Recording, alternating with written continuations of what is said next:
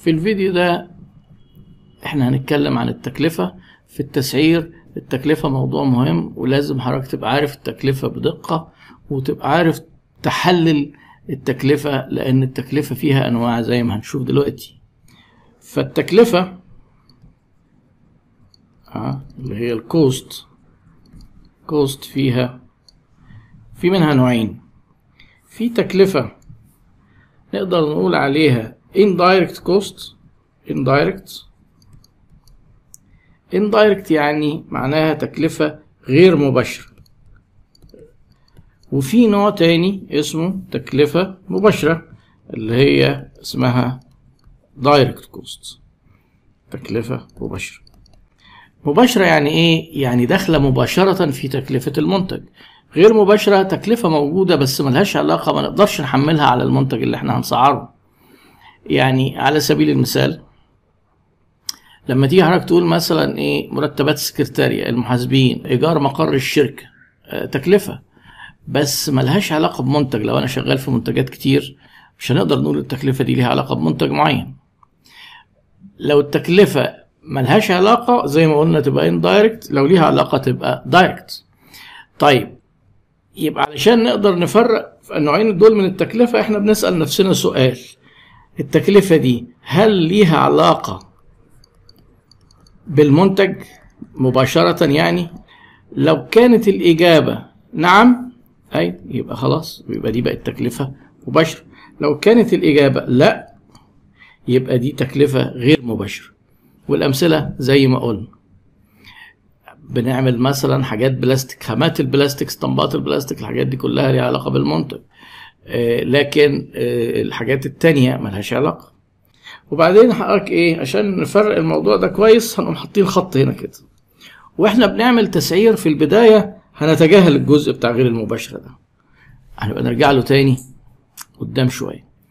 لكن إحنا يهمنا جدا وإحنا بنعمل تسعير التكلفة المباشرة اللي هي ليها علاقة بالمنتج.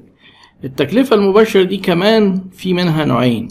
في تكلفة اسمها تكلفة ثابتة اللي هي بيسموها fixed cost وباختصارا كده FC وفي تكلفة متغيرة اللي هي ال variable cost واختصارا بنختصرها VC هنا بقى بنسأل نفسنا سؤال تاني علشان نقدر نحدد هل التكلفة دي ثابتة ولا متغيرة. السؤال بيبقى عن إيه؟ عن الكمية. هل التكلفة بتزيد مع الكمية؟ بتتغير مع الكمية؟ بتقل مع الكمية؟ لو الكمية قلت التكلفة هتقل زادت التكلفة بتزيد. لو الإجابة نعم بتتغير. يبقى اسمها فاريبل متغيرة اهي. لو الإجابة لا ثابتة يبقى هي فعلا اسمها تكلفة ثابتة زي إيه؟ زي ما قلنا مثلا سي إحنا بنصنع بلاستيك. لما نيجي نعمل اسطمبة الاسطمبة دي هنا تبقى ثابتة لأن هتنتج بيها كمية كبيرة أو قليلة مش هتتغير تكلفتها. لكن إيه خامات البلاستيك الخامات نفسها آه متغيرة.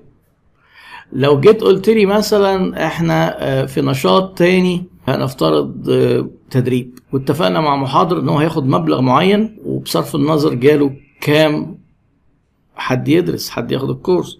يبقى هنا المحاضر في الحالة دي تكلفة ثابتة. لو كل طالب جه خد كتاب يبقى دي تكلفة متغيرة. متغيرة ليه؟ كل ما بتزيد الكمية بنزود الكتب. كل ما بننتج من المنتج البلاستيك ده بنشتري بنحتاج له خامات أكتر. فهنا في تغيير مع الكمية. دي كده أول حاجة عايزين نعرفها في أنواع التكلفة. التكلفة في منها ثابتة ومتغيرة دي اللي هي المباشرة وفي تكلفة غير مباشرة.